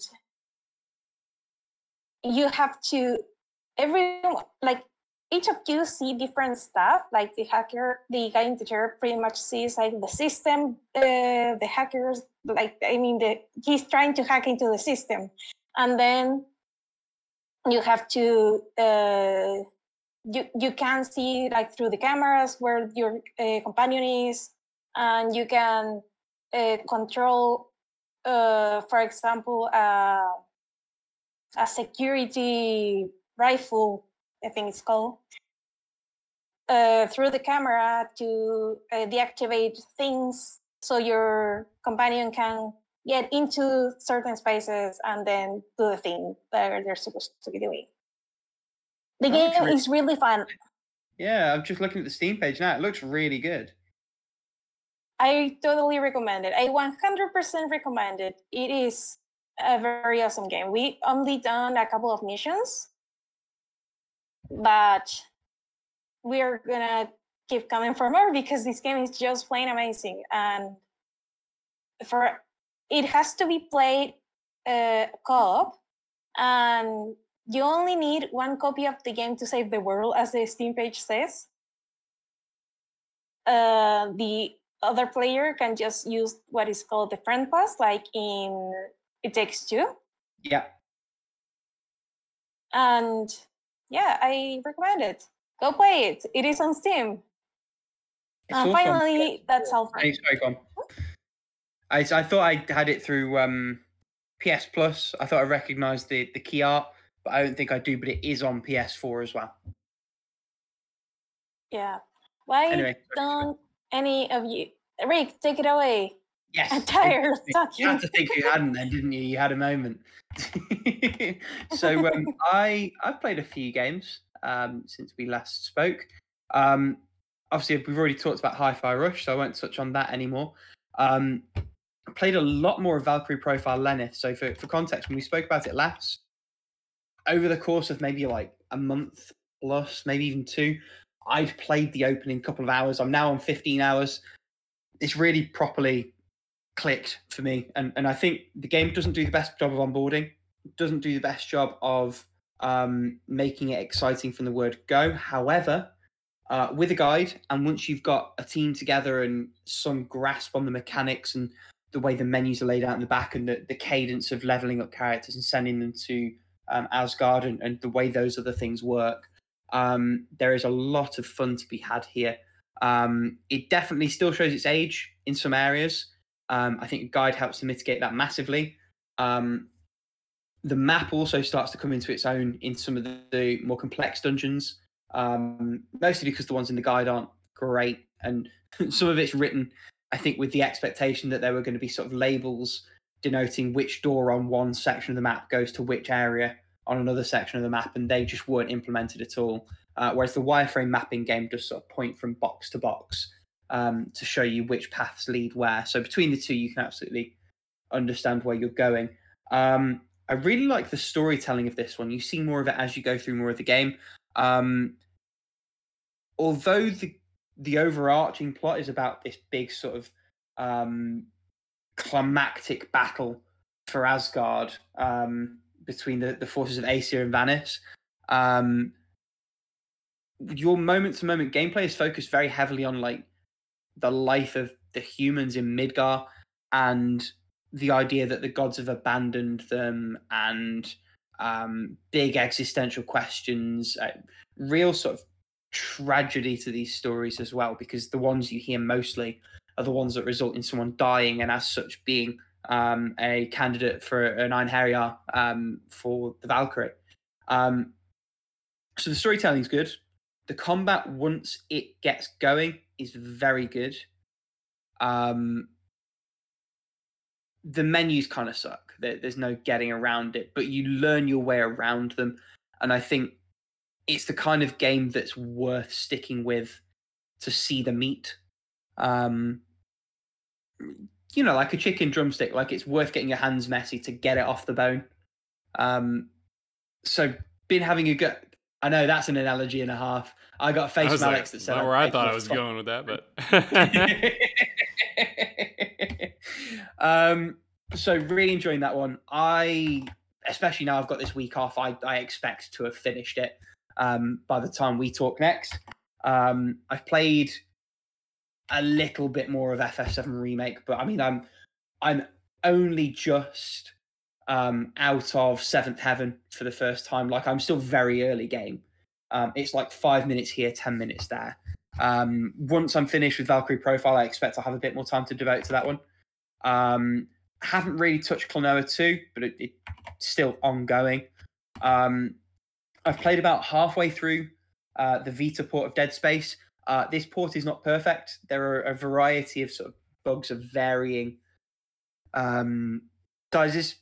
The two main ones are if the console is slept for too long, the game freezes up. You have to restart. Uh, the second one, I've only encountered this once, um, but somewhere in and around chapter five, uh, there are 12 chapters total, um, the audio just cut out on me. And again, I had to just close the game down and restart it to fix that. Um, a known issue with this port is that subtitles don't work. And with the story being told heavily um, over audio between you and, and someone off site, um, the audio is quite important to have. Um, the game holds up, the quality is absolutely there, and I am enjoying it far more um, with physical controls. It was perfectly serviceable on touchscreen. Um, they absolutely made it make sense. Um, however, the whole HUDless design thing um, struggles a little bit when your character's health bar is underneath the thumb that's controlling their movement. So that that doesn't really work all that well. And they had to be creative with some other solutions. So like your stasis um, is activated by pressing a button on the shoulder pad of your character. Um, infinitely better on controls, where that is just a press of the triangle and movement doesn't cover up your character's health bar. Um, the game is a really cool sort of cut down demake of the basic sort of Dead Space formula. It's set halfway, but it's set between the first two games. Um, if you have a Vita and are willing to jump through a couple of hoops to get this port working, um, it's not to be missed. I think even if you know nothing about Dead Space, this game absolutely stands up as its own thing and was designed to be as such. Although it's like a midquel, um, you can tell this was something where the thinking was, well, people try this on mobile, they might buy the actual game. And I think the quality is such that that would have been a fair, um, a fair assessment. Um, what else am I playing? Um, I'm going to scrub that because I've basically not started it. Uh, that's a mystery game that you guys will find out about later. Um, two other games. First, Taiko no Tatsujin Drum and Fun for the Switch. Um, I'm not sure if I've mentioned it on the podcast, but I have got like a, a full fat Switch now, an OLED model. Um, went splits on that with my girlfriend. Uh, we've got Mario Kart, played bits of that. Obviously, we played part time UFO on that. Um, I bought myself a, a Switch Taiko drum, and I've been playing some uh, some taiko drum. It's really good. Um, I had a bit of a fight with getting my head around the calibration and the timing at first because when you set it up for the TV, it's like you can either do it so that um, you're supposed to hit the drum as it's entering the circle, so it meets the beat, or you can do it so that hitting the drum is when the disc is in the circle. Neither of them really work properly, although I found the former is more reliable overall. But the drum itself is really well built. Obviously, it's never going to match up to an arcade Taiko no Tatsujin drum, but it is very serviceable for the price they're charging for these things. Um, and it's every bit as fun. Probably more so because you get to play in the comfort of your own home rather than in an arcade where after every song you've then got to reset things through. Um, the track list is pretty strong, and I'm probably not going to leave this on my playings. I'm not going to count it as completed because uh, Drum and Fun specifically is just like a track list with some alternate modes to play some of those tracks if you want them. Uh, when they go back on sale, I am absolutely going to be buying one of the two like Taiko no Tatsujin RPGs that they released for Switch, where um, playing the drum track is like your uh, RPG combat. Um, I'm looking forward to getting around to one of those, but I, I just wanted to gush about the drum. It's a great setup. I like having it at home. Um, it's really, really good um, as someone who already liked the Taiko drum stuff and wanted that experience in the comfort of his own living room. Um, and then finally, um, would you believe it? There's more daddish content. So, long time listeners of this podcast will know that I adore Daddish. It's a series of mobile and Switch games where you are a dad who is also a radish, um, going on adventures to find your rabbit, not rabbit, radish and possum children. Um, what the developer has done now, and I'm not sure how I feel about this broadly, um, they have released a version of Daddish which has a new level every day of the year. So 365 levels of Daddish on a day, hence the name of the game. Um, they're saying currently only available for that 24 hour window. Um, I wonder if, and this might just be boundless optimism, at the end of the year they'll say all the levels are there for a fee, maybe. Um, it's ad supported, or you can pay like a fiver to get rid of the ads. Um, and the interesting thing is the, the levels actually skew a fair bit harder uh, already than the mainline Daddish games. And I think that in part is because um, if you're playing daily Daddish, you're probably already aware of Daddish. Um, it does also, to a certain extent, tie into the way that the game is set up to monetize with ads and things like that. But the, the gameplay is still good. There is still charm. You still have these little dad joke back and forth with your radish children at the end of each level. Um, so lots to like here. Worth saying, I don't think I'd be able to hack this on Switch. I don't think I'd be opening this game every day for a year there. Um, but on mobile, perfect. Those levels are like a minute long at most, and a couple of tries to get the star time, and you're done for the day. And I actually, although I wish it wasn't bound strictly to the one a day formula, and I hope that changes down the line, um, I am a big fan of the game itself, and I am looking forward to playing more of it. Um, so that's everything that we have played. Paula, why don't you tell us about the topic this week? Okay, so everything started when I was looking at the scene and and I was like, damn, I should continue playing Stray because what a great game. And I haven't played it at all. And then I it, it dawned on me, you don't usually see like non-anthropomorphic animals like you common animals in video games like in the protagonistic role. Yeah. Like like you usually see the anthropomorphic anthropomorphic oh my god i can't speak. Alex Ray, can oh. you help me? Anthropomorphic, animals thank you guys and then it was like, hey, why don't we make the topic of animals in video games? And then and then I was like, hey, what if we make it even wider with animals and creatures on video games? So we can include like mythical creatures just such as I don't know, dragons and slimes and stuff like that. Just to make it a little bit more fun. Okay. That's that's where the idea came in. So um, where do I even start? Because uh, as I said, in Stray, you play as a cat, a literal cat. Is this cat special? No, it's just a cat. And I think that's the beauty of the game. You just play like an everyday cat in a very mm, weird scenario where everyone is a robot and you have to go back with your sibling cats uh, by uh, solving this kind of mystery in the quote unquote underworld. And I, I have to say, the work that. Oh, sorry. Oh, no, go ahead. You can keep going. I'll add in after. I and I have to take this chance to gush about the uh, the essential the attention to detail about this cat because it really feels like a cat. It's not like, hey, this is a moving block with the skin of a cat. No, it is a cat.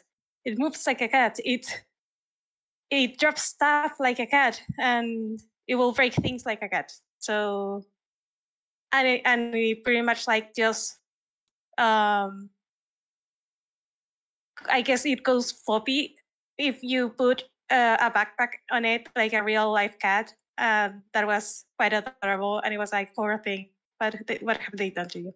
So that is like the like which animals have you seen in video games anthropomorphic or not? Like how are they represented in games? Like what are their roles too like i don't know in stardew valley they're like either food or like they produce stuff to use as food the the one that jumps out and this is i suppose the closest analogy to stray um, is um, was it called A Dog's Life on PS2? Did either of you play that one?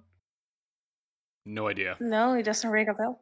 It's uh, kind of like Stray, but it's not cyberpunk. You're just like in the world and you're a dog, and you like follow paths with like your smell of vision because obviously dogs have got a fucking sick sense of smell. Um, like it was on the PS2. It did not have the level of fidelity that Stray benefits from, um, and you didn't really feel like a dog. I wouldn't say it was necessarily that accurate to it.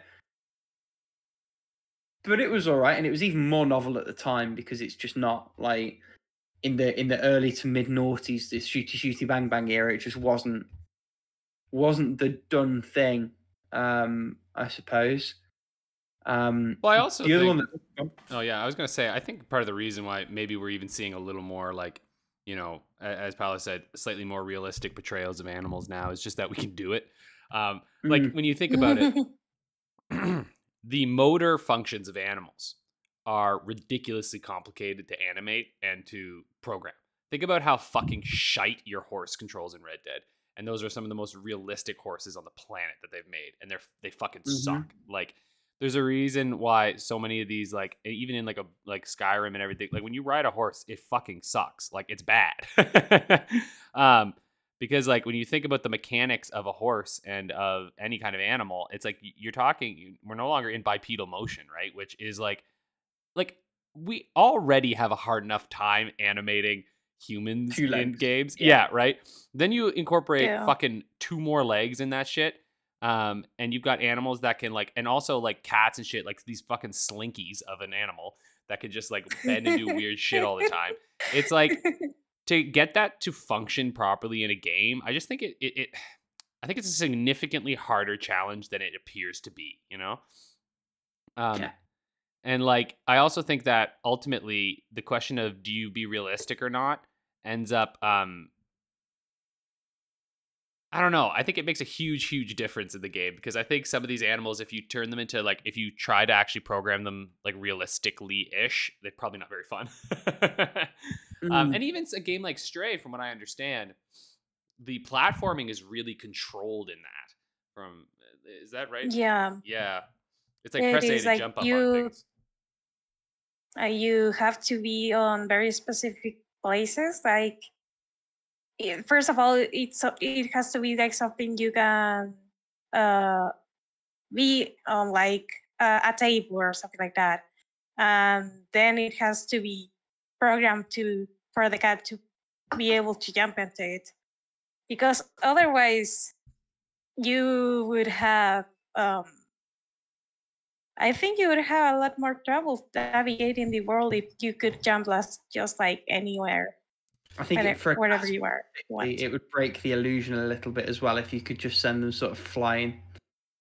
Yeah, but I think that's the issue. Definitely, right? Like here, you you trade off realism likely for gameplay, um, because frankly, I would have a great time jumping around as a cat. Um, and I, I don't know yeah. if a ton of people complain about that because I think they they really nailed the fidelity of the realism. Mm. Yeah, so I'm sure that actually like aids into it. But I think of like Nintendogs, right? Like there was a really successful thing um, that worked really well because you didn't actually control it. You were just playing with a toy, right? Like it was literally just a toy that you played with essentially. Um, because I even think at that time they probably were like, no, we're not gonna try to animate you controlling the actual dog. Um, it's like if we could Mm. just program routines for the dog to do. Pre-baked, peasy. yeah. And are we even much Mhm. further away from that? I don't think we are, because clearly Stray is pre-baked routines, right?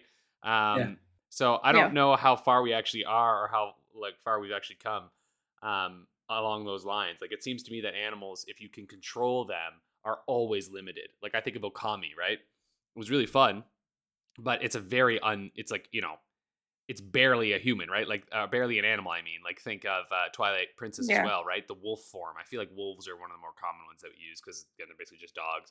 But you can also just like make thingy go fast if feel fun, right? And then it its combat does defies all laws of like animal physics basically. So, which I prefer, frankly. I don't I don't give a fuck about realism.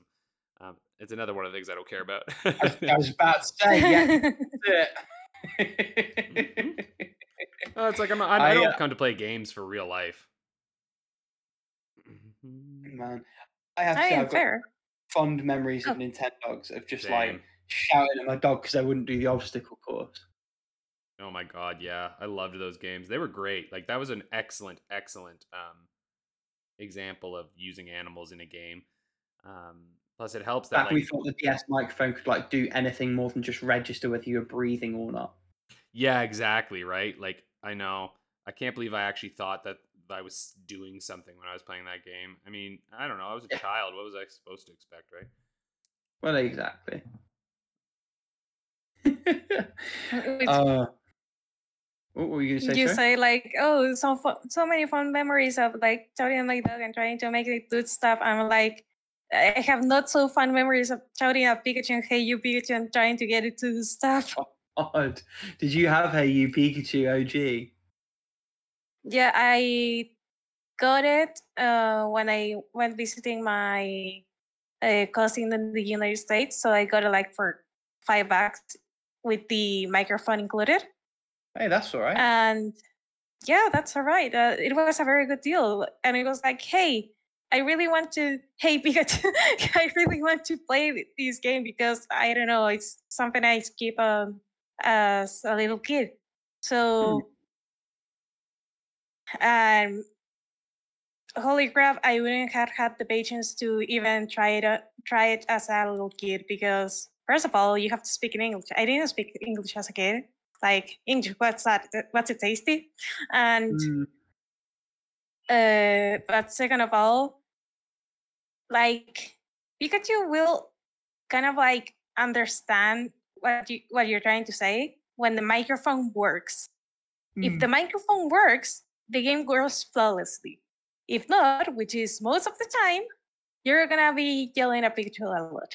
And Pikachu will, will be like, oh, oh yeah, I'm gonna go to sleep now because I don't understand what you're trying to get from me. So mm. yeah, that's Yeah, I don't know if I have much more to say, Um, honestly. I mean, then you have like Little Dragon's Cafe, where you have this dragon that helps you discover ingredients and like explore the world and trying to uh, grow your uh well your cafe. Not much to say there. yeah. I, I thought the dragon was gonna be like a bigger part of the game, but surprise, surprise, it isn't. It's just a a thing for you to fly on to different islands. um, then you have uh, Kingdom and Kingdom Two Crowns and all the other ones. And well, first you need the animals as food, but then you have your um, uh, your horses, and in Two Crowns you can have an a, a hippogriff, hippogriff, and it it will attack the the enemies like if there's an enemy just like in front of you it will attack it and it was like hey this is actually very useful because that is like one less opportunity for me to lose the crown and, and lose the lose the game. And if like and yeah if we don't include like anthropomorph anthropomorphic animals that's i don't think there's much to say in the topic anymore I, I think a lot of animals in games are like mechanical, right? Like I'm Yeah. skimming through my um, completions, trying to remember games that had animals that stand out in it, and I came through Guacamelee 2, where the chicken was literally just instead of having a morph ball. Um, I've come across Kero Blaster, uh, where the frog just- just a gameplay character doesn't really make a difference. And I have come across um, what was the other one that just jumped into my um, face? Sly the raccoon. Just a character doesn't really. well, yeah, all the anthropomorphized ones. Yeah, because I, I mean, I feel like when they become characters, they're anthropomorphized usually, right? Like when you actually get to play as them. Yeah, Um, Yeah. I mean, whereas, it- it- there is Fluffy in Thirteen Sentinels, best game ever made, um, where it, it's anthropomorphized kind of in that it's like a human taking that form, but also like that cat component bleeds into the personality in a bit. And it's also a way of like tying into the story. It gives the, the character behind it a degree of mystery because you're not seeing them, you're seeing that avatar. And I think that's Yeah. an interesting halfway house. But yeah, you're right. I think when, once it's a, an anthropomorphic also, thing that's to- to such a their animals common big. Japanese thing. I don't know what they have about black Wait. cats that talk, but that is just such Sailor Moon. That's like the whole thing. It's been, like, like, I mean, I don't know. And then you have the space cat. cat for Gravity Rush. Yeah, You do. that's what I'm saying. It's a big thing. Yeah. I don't know why, but I guess just because cats are companions, maybe. I, I don't know. Cats are cool. Uh, oh, our missile from um, Ghost Trick. Ghost Trick. Yeah. Very topical. Yes. Switch, yeah. Uh, to be fair, again, that's one where the, the animal sort of bleeds into the personality. It's not properly anthropomorphized. It's like, what would a Pomeranian be if we could communicate with them? yeah, they're so often companions, like- right? Like, I, I actually met uh, a real life Pomeranian, and it was like, this is me. So Like the, I thought the amount of energy that little dog had, like in the game, was an exaggeration. No, it's not.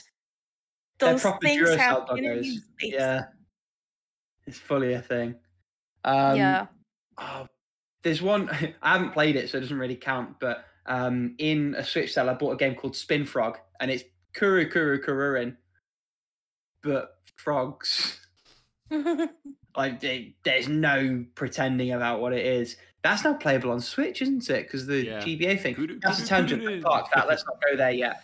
It's great. game. I've played it, well, but yes, should we? I don't know. Do we have anything else to say on this one, or I I feel like I'm reaching at this point. I don't have anything particularly. yeah. Same here. it's time for?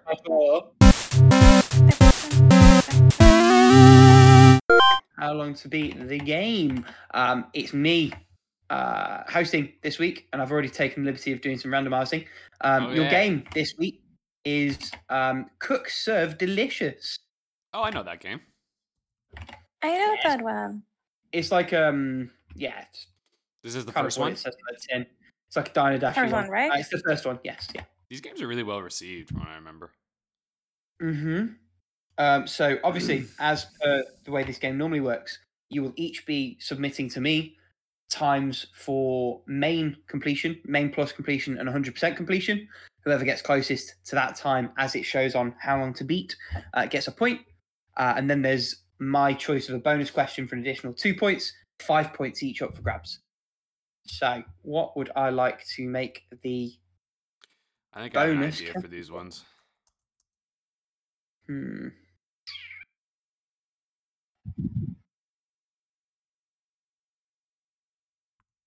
I would like to know from you. This game is available on PC and mobile. Um, there are 149 completions polled on PC. Can you tell me for two points how many completions are polled on mobile? Oh, interesting. Okay, so You how many? said 149 on PC. Yes, And then how many are on mobile? correct.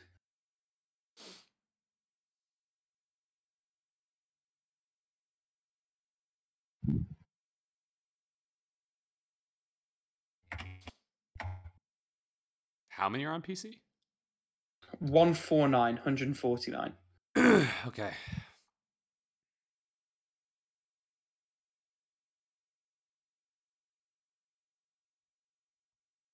All right, I've, I've submitted my times. I don't know. I'm in the process of submitting mine.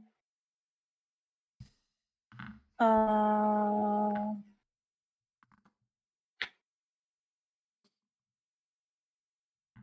I'm just I'm going I'm just going for it. I think I I was telling Paula I think I in the progress of this recording have got a cold or something. I'm like suddenly got throat's all gross and ugh. What the hell? No Maybe it's just allergies. Alex G's. Yeah. Although you've been you've been very good with the tactical mute.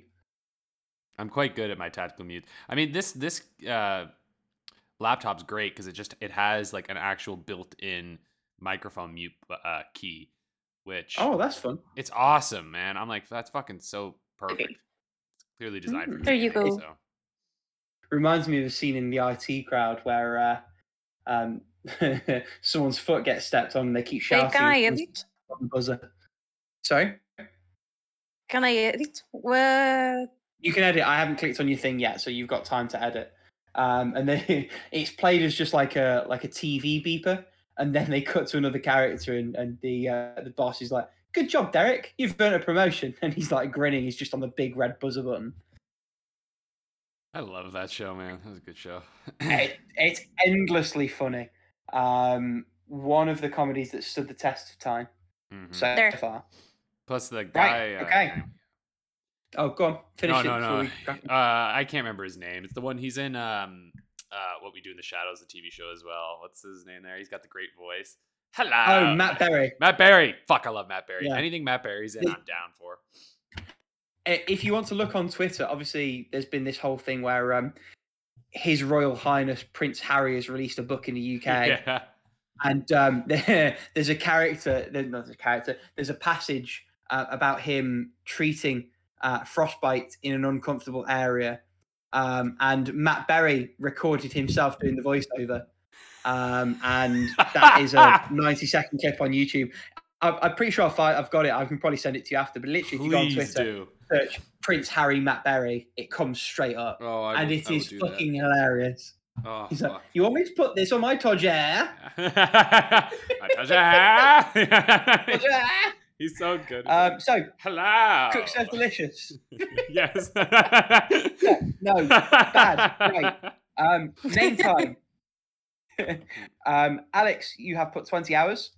Paula, you have put 18 hours and 30 minutes. Uh, the time itself is 18 hours. So, first blood goes to Oh, Paula. Paula, good Uh, job. main Ah. plus. Paula has put 25.